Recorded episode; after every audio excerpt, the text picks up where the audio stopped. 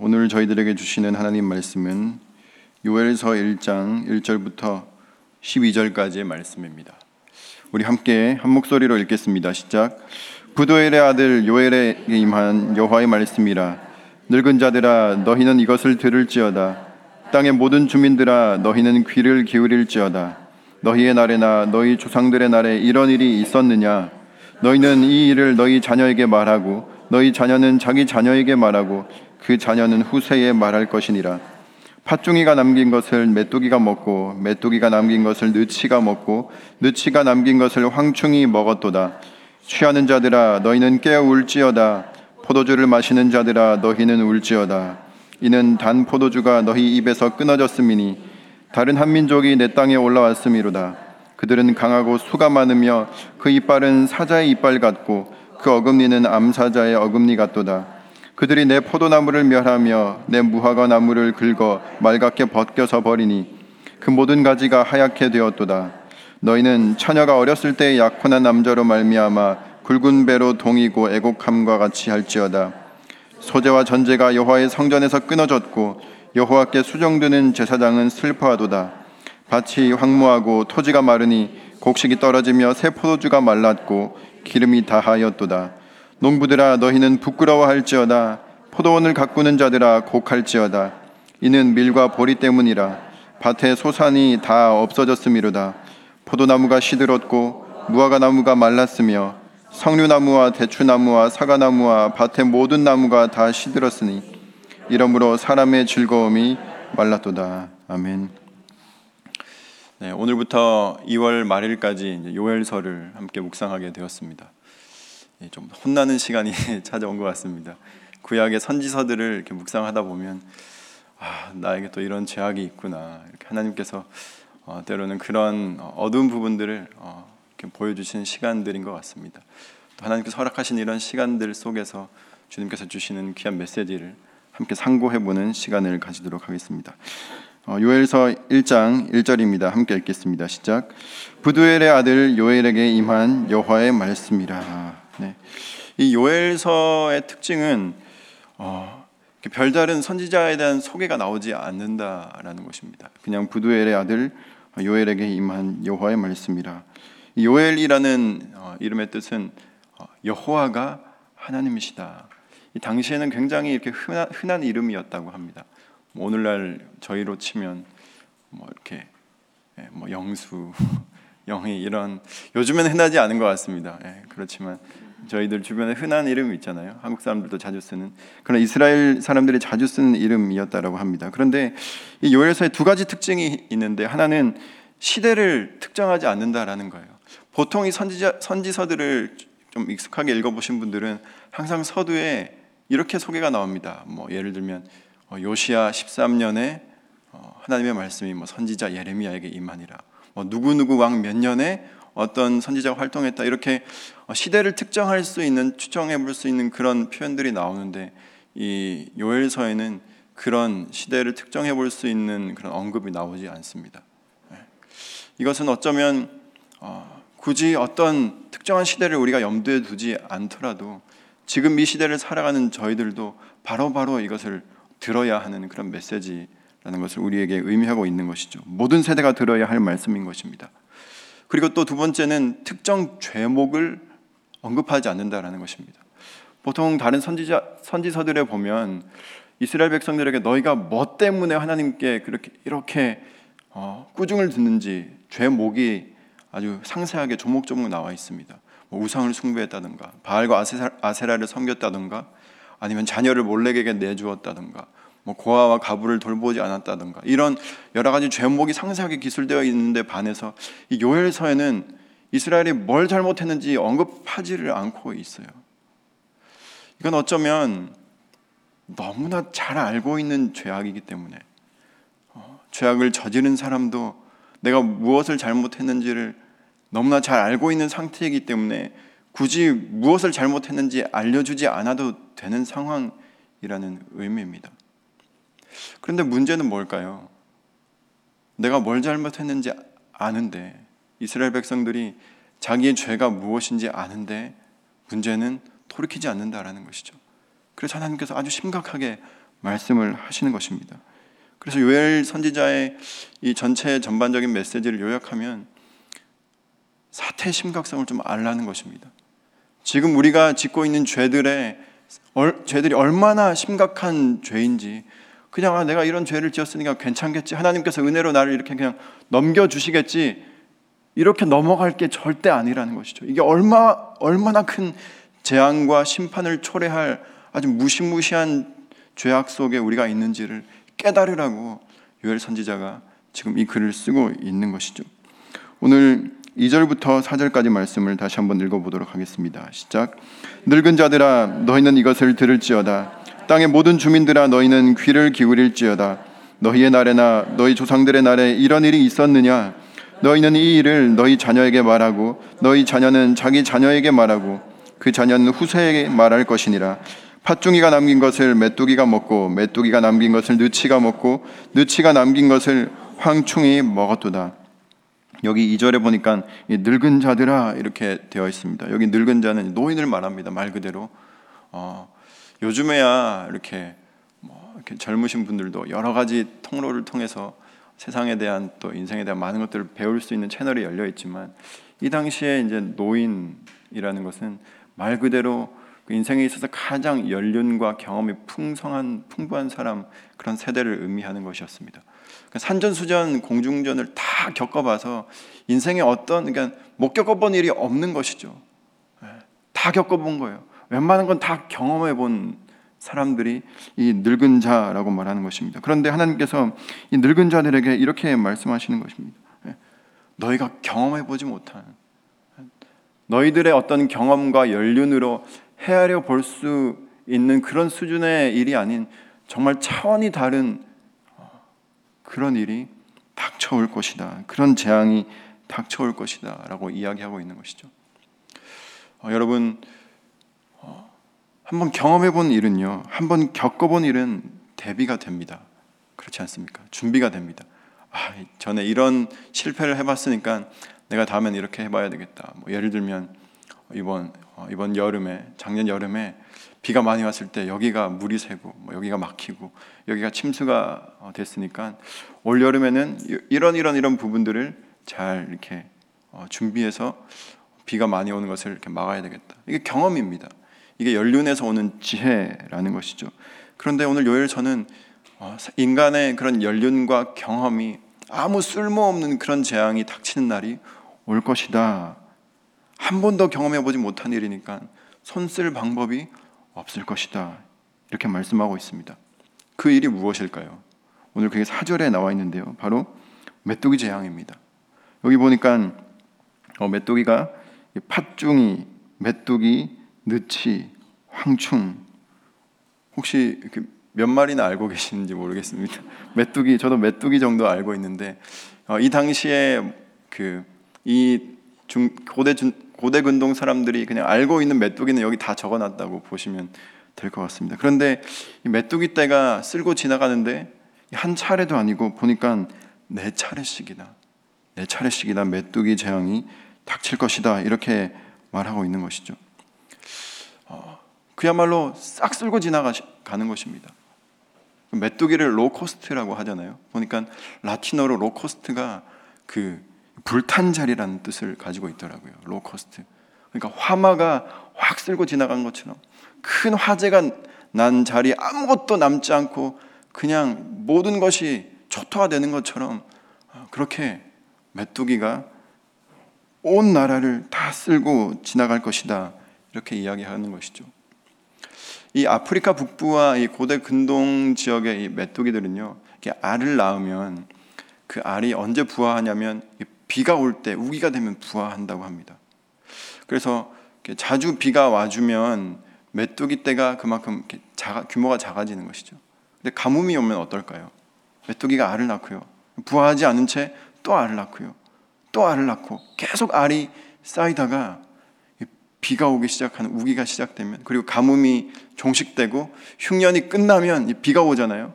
그럼 그때 이 그동안 쌓여 있던 메뚜기가 낳은 모든 알들이 일제히 부화해서 그게 어마어마한 때를 이룬다고 하는 거예요.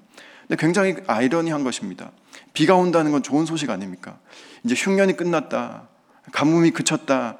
이제는 우미 돋고 땅에 이제 파종을 하고 싹이 나는 것을 보면서 희망을 노래해야 할 그때에 싹이 나는 걸 아, 보면 너무 좋은데 그때 뭐, 무엇이 오는 것입니까? 메뚜기 재앙이 닥치는 것입니다. 그러니까 사람들이 품고 있는 희망과 그 모든 어, 떤 긍정적인 에너지까지 다 싹 쓸어버릴 것이다. 싹 갉아먹을 것이다. 하는 것이 메뚜기 재앙이라는 것입니다. 그런데 우리는 이 메뚜기 재앙을 알고 있습니다. 또 이스라엘 백성들도 메뚜기 재앙을 알고는 있어요. 어디에 나온 재앙입니까? 바로 출애굽기에 하나님께서 이집트를 심판하는 도구로 이집트 심판의 도구로 사용하셨던 것이 메뚜기였습니다. 그러니까 이 메뚜기 재앙이 이집트에 임하는 날은 이집트에게는 재앙의 날이었지만 이스라엘 백성들에게는 구원의 날이었습니다. 신원의 날이었어요. 보복의 날이었습니다. 좋은 날이었습니다. 그런데 오늘 이 본문에서 하나님께서 이집트를 심판할 때 도구로 사용하셨던 그 메뚜기를 이제 자신의 백성, 하나님 당신의 백성이신 당신의 백성들인 이스라엘을 심판한 도구로 사용하겠다고 말씀하시는 것이죠. 아마 이렇게 질문할 수도 있었을 것 같습니다. 하나님 어떻게 이집트를 심판할 때 사용하셨던 그 심판의 도구를 우리에게 들이대실 수가 있습니까? 이집트에게 내리셨던 그 심, 메뚜기 재앙을 어떻게 우리에게 내리실 수가 있습니까? 우리가 이집트와 똑같습니까? 그러면 하나님께서 이렇게 반문하실지도 모르겠습니다. 이집트에 일어나는 일이 왜 너희들에게는 일어나면 안 되는 것이니? 우리도 이렇게 이야기하곤 합니다. 하나님, 어떻게 저에게 이러실 수가 있습니까?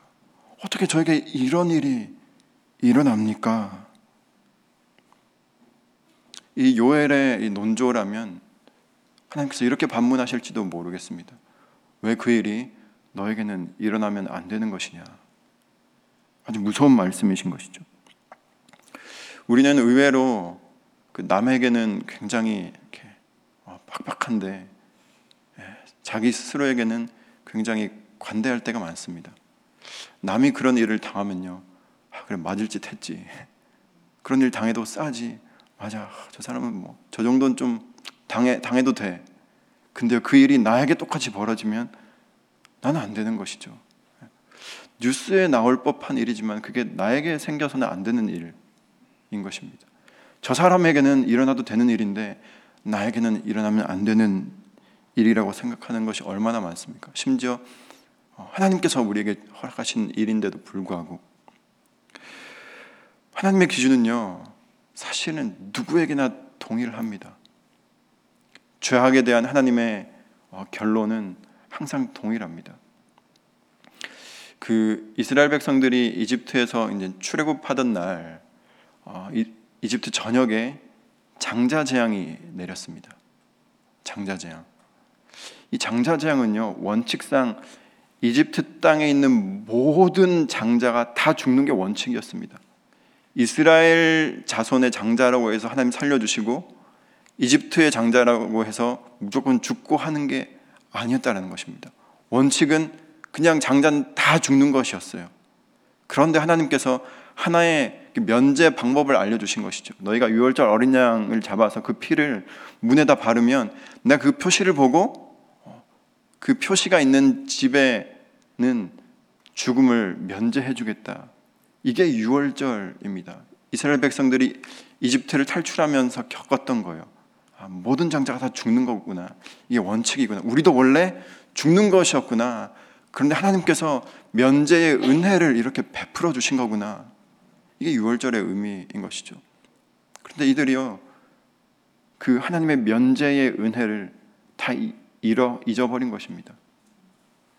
하나님께서 은혜를 베풀어 주신 게 마치 자신들이 그걸 받을 권리가 있어서 받은 것인 마냥 그렇게 생각하고 하나님의 은혜가 자기에게는 권리인 것처럼 생각하던 이들에게 하나님께서 그것이 아니라고 말씀해 주시는 것입니다. 저는 저와 여러분이 우리에게 마땅히 하나님의 은혜를 받아야 할 권리가 없다는 것을 먼저 기억하고 사시게 되기를 바랍니다. 그래야 우리는 은혜로 사는 것입니다. 우리는 원래 은혜 받을 사람이 아닌데 그냥 하나님께서 일방적으로 베풀어 두신 은혜에 의해 그저 그냥 선물과 같은 인생을 살아가고 있는 것입니다. 지금 저와 여러분 이 자리에서 예배 드릴 수 있는 것도 하나님을 아버지라고 부를 수 있는 것도 뭔가 나에게 자격이 있어서가 아니라 하나님께서 그냥 일방적, 일방적으로 베풀어 주신 은혜가 있기 때문에 우리는 그저 하나님을 아버지라고 부르면서 구원을 노래하고 찬양할 수 있다는 것 이것을 잊어버린다면 우리에게 이런 일이 이런 일을 하나님께서 허락하지 않으시려는 법이 없다는 것을 요엘 선지자는 심각하게 얘기를 하고 있는 것이죠. 그리고 나서 3절에 보면 후대에 말하라 전하라 이렇게 이야기합니다. 여기 말하라라는 히브리 단어가 사파르라는 단어인데요. 이 말하라는 표현보다는 좀 상세하게 낱낱이 고하라 고하다 이렇게 기록하다 이런 뜻이 있습니다. 이 사파르라는 단어에서 이 세페르라는 단어가 나왔고요. 이 세페르가 서기관을 의미합니다. 서기관 정말 성경을 깨알같이 기록하는 그래서 너희가 후대에게 이 일을 전하라. 이 말은 뭐 박물관을 세워서라도 역사관을 세워서라도 후대에게 오늘날 있었던 너희들이 당하는 심각한 이 죄의 결과물들을 전하라. 하나도 가리지 말고 낱낱이 다 알려줘라. 다 말해줘라. 이렇게 이야기하고 있는 것이죠.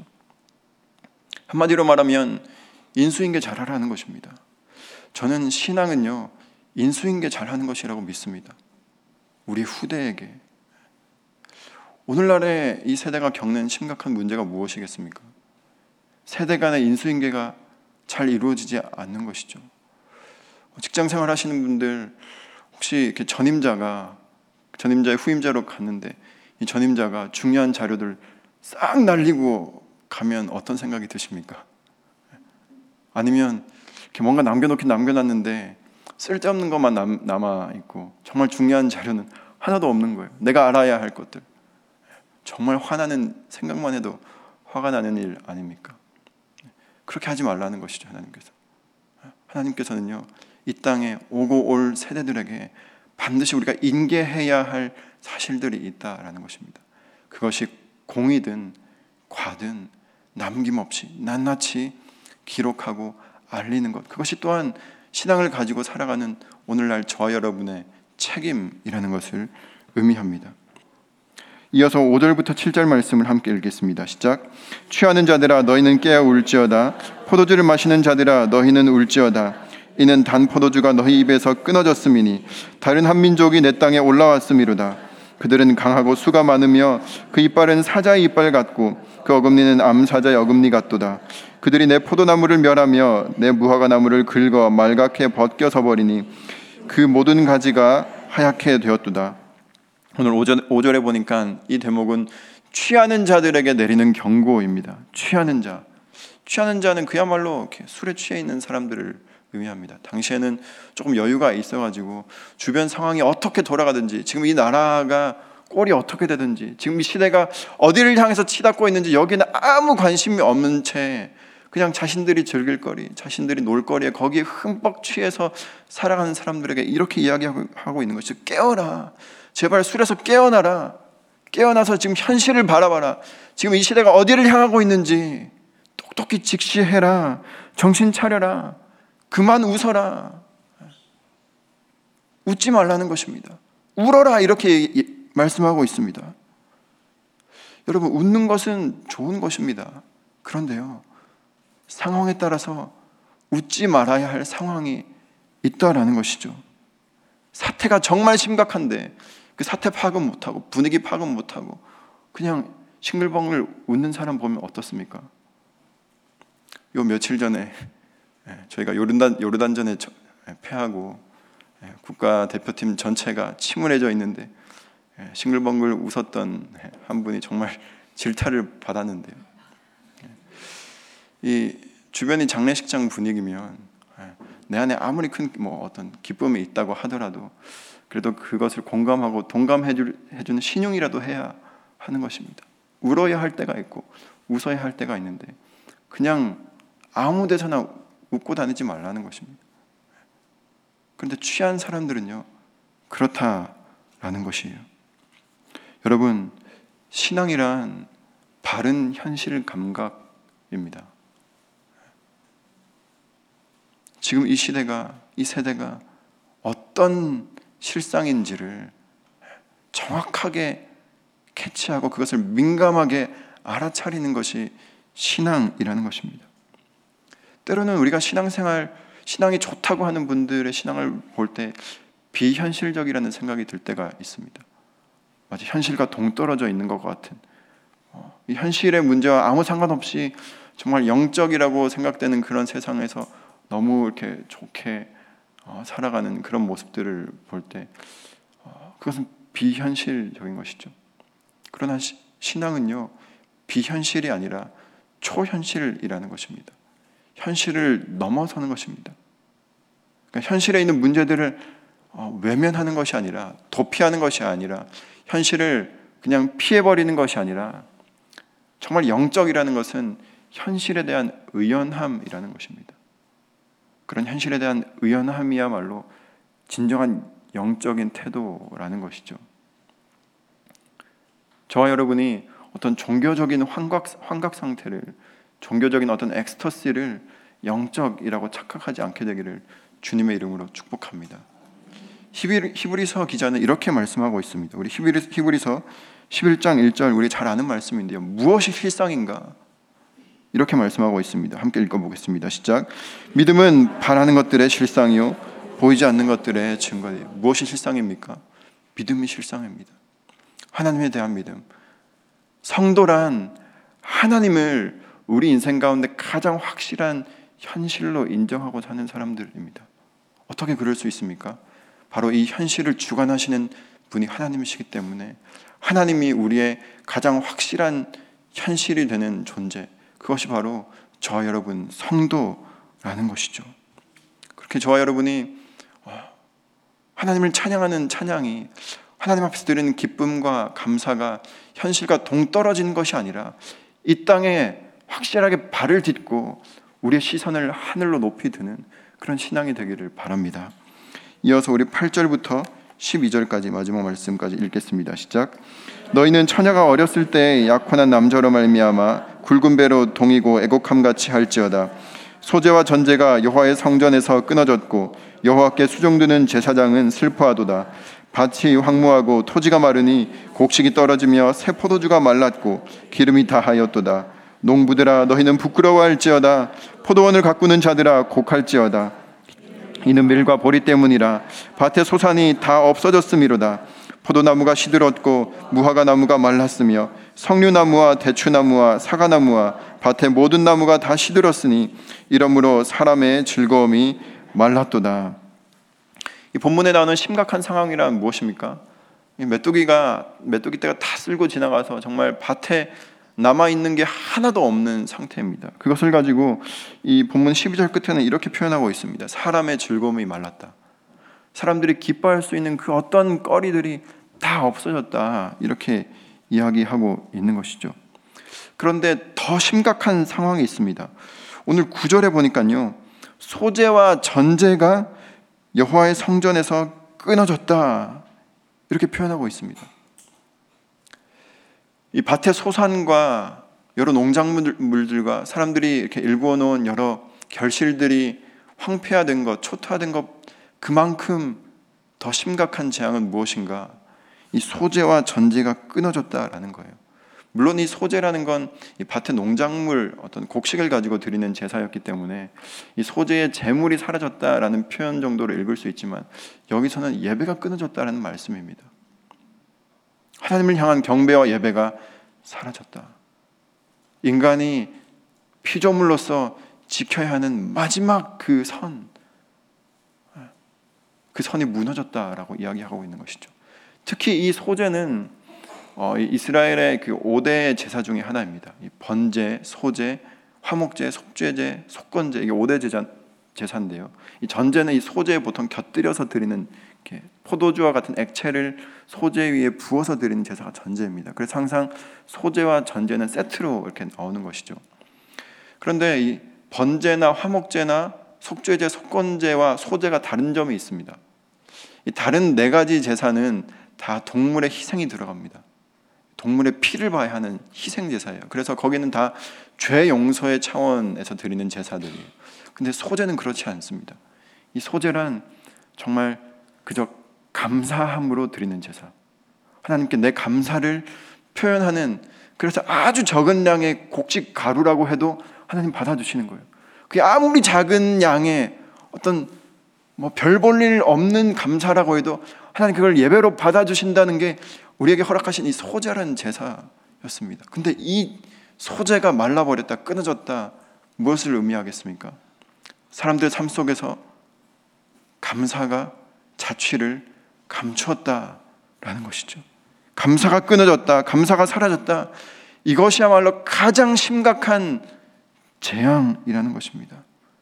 여러분, 저 여러분의 삶에서 감사가 사라지고 있다면, 아, 내 죄가, 내 상태가 지금 중증이구나. 이것을 빨리 알아차리게 되시기를 바랍니다.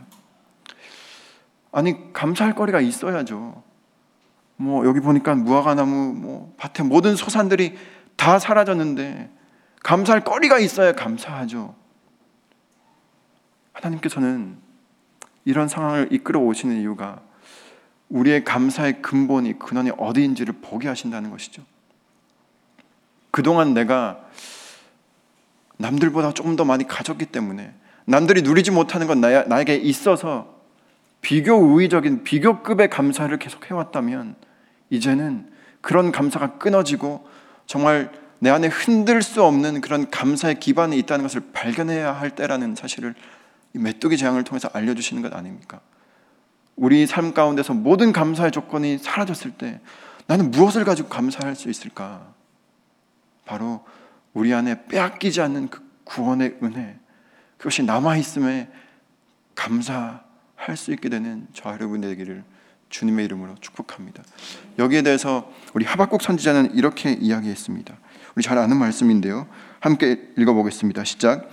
비록 무화과 나무가 무성하지 못하며 포도나무에 열매가 없으며 감람나무에 소출이 없으며 밭에 먹을 것이 없으며 우리의 양이 없으며 외양간에 소가 없을지라도 나는 여호와로 말미암아 즐거워하며 나의 구원의 하나님으로 말미암아 기뻐하리로다.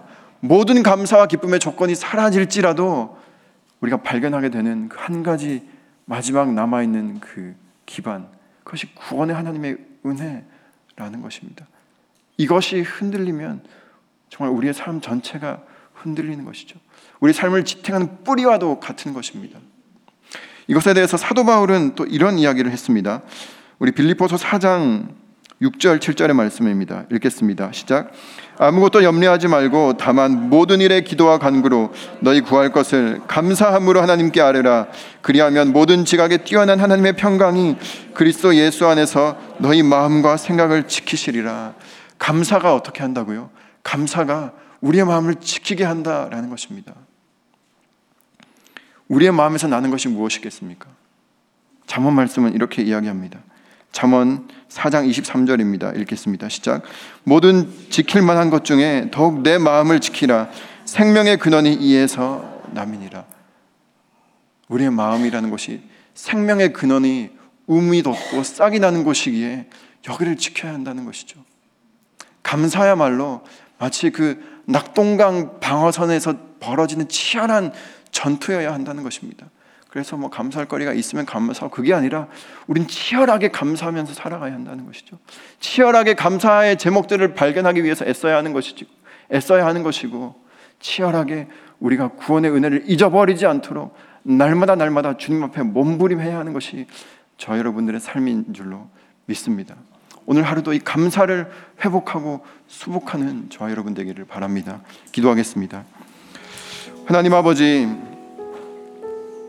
삶을 살아가다 보면 때로는 환란과 고난이 마치 거대한 메뚜기 떼처럼 우리 삶을 휩쓸고 지나갈 때가 있습니다.